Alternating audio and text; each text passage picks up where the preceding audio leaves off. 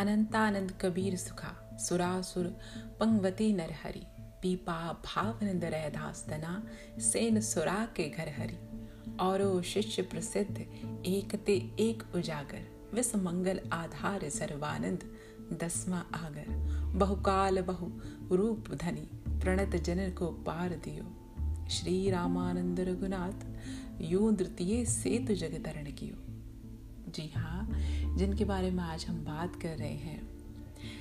इनका नाम श्री रामानंदचार्य जी है। श्री रामानंद, श्री रामायात या रामानंद जी वैष्णव संप्रदाय के प्रवर्तक आचार्य रहे हैं, कबीर, सेन, धन्ना एवं रैदास।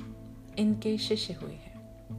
कहते हैं कि जिस प्रकार श्री रघुनाथ जी ने वानरों की सेना को पार करने के लिए समुद्र पर पुल बनवाया। उसी प्रकार श्री रामानंदचार्य जी ने संसारी जीवों को भवसागर से पार करने के लिए अपने शिष्य, प्रविष्ट शिष्य और परस्पर सेतु का निर्माण ही किया। इन्होंने अपने बहुत सारी ज्ञान को भक्ति स्वरूप में ढालकर अपने शिष्य में वितरण किया। कहते हैं कि श्री अनंतानंद जी, श्री कबीरदास जी, श्री सुखानंद जी, श्री सुरासुरनंद जी और श्री हरियानंद जी, श्री पीपा जी, श्री भावनंद जी, श्री रहदास जी, श्री धन्ना जी, श्री सेन जी, श्री सुरासुरनंद जी और पत्नी ये श्री रामानंदाचार्य जी के सर्वप्रधान द्वादश शिष्य थे। इनके अतिरिक्त और भी बहुत से प्रिय इनके एक से बढ़कर एक प्रसिद्ध प्रताप शिष्य हुए हैं। ये संसार के कल्याण करने वाले भक्तों के आधार प्रेम भक्ति के खजाने रहे हैं। श्री रामानंदाचार्य जी बहुत ही काल तक शरीर को धारण कर शरणागत जीवों को संसार सागर पार करते रहे। श्री रामायात या श्री रामानंद वैष्णव संप्रदाय के प्रवर्तक आचार्य श्री रामानंद जी एक उच्च कोटि के आध्यात्मिक महापुरुष थे। उनका जन्म कन्याभुज ब्राह्मण कुल माघ कृष्ण सप्ती भृगवार को प्रयागराज के त्रिवेणी तट पर हुआ। इनके पिता का नाम पुण्य सदन और माता का नाम श्रीमती सुशीला था। आठवें वर्ष में इनका उपनयन संस्कार किया गया। उपनीत ब्रह्मचारी जब फलाश दंड धारण कर काशी विद्याशयन करने के लिए गए।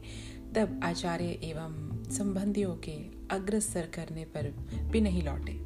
विवश होकर माता पिता के साथ हो लिए और बालक स्वामी माता के साथ अपने मामा ओमकारेश्वर में यहाँ काशी में ठहर कर विद्याधन और अर्जित करते रहे।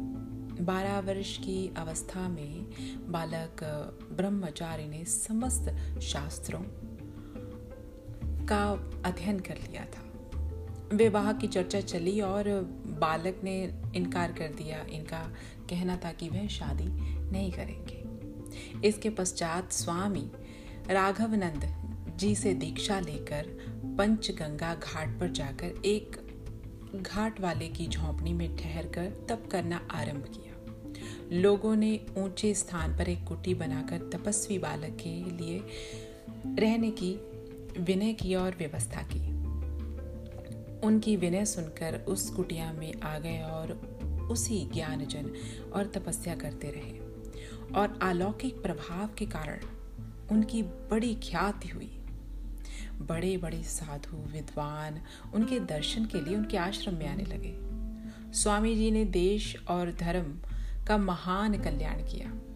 उनका दिव्य तेज राजनीतिक क्षेत्र उसी प्रकार चमकता था जिस प्रकार धार्मिक क्षेत्रों में उनकी भक्ति गाई जाती थी।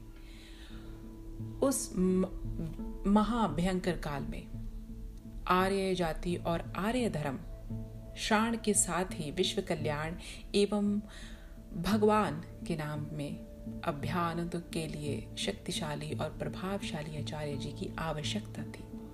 स्वामी रामानंद जी ने वैसे ही एक जगत गुरु का उदाहरण सबको दिया।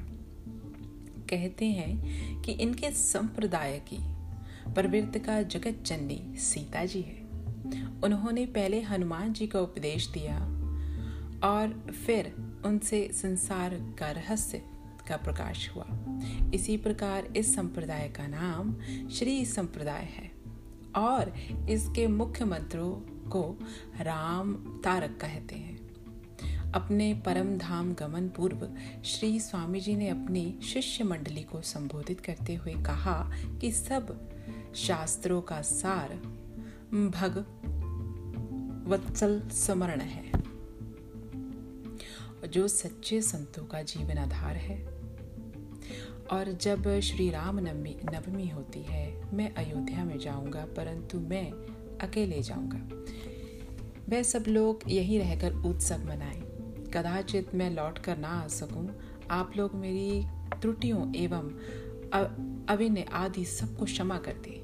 यह सुनकर सबके नेत्र सजल हो गए और दूसरे दिन स्वामी जी कुटी से अंतर ध्यान हो इस प्रकार इनकी कथाएँ और इनके भक्ति सार पर चलते हुए इनके शिष्यों ने जगत का उद्धार किया।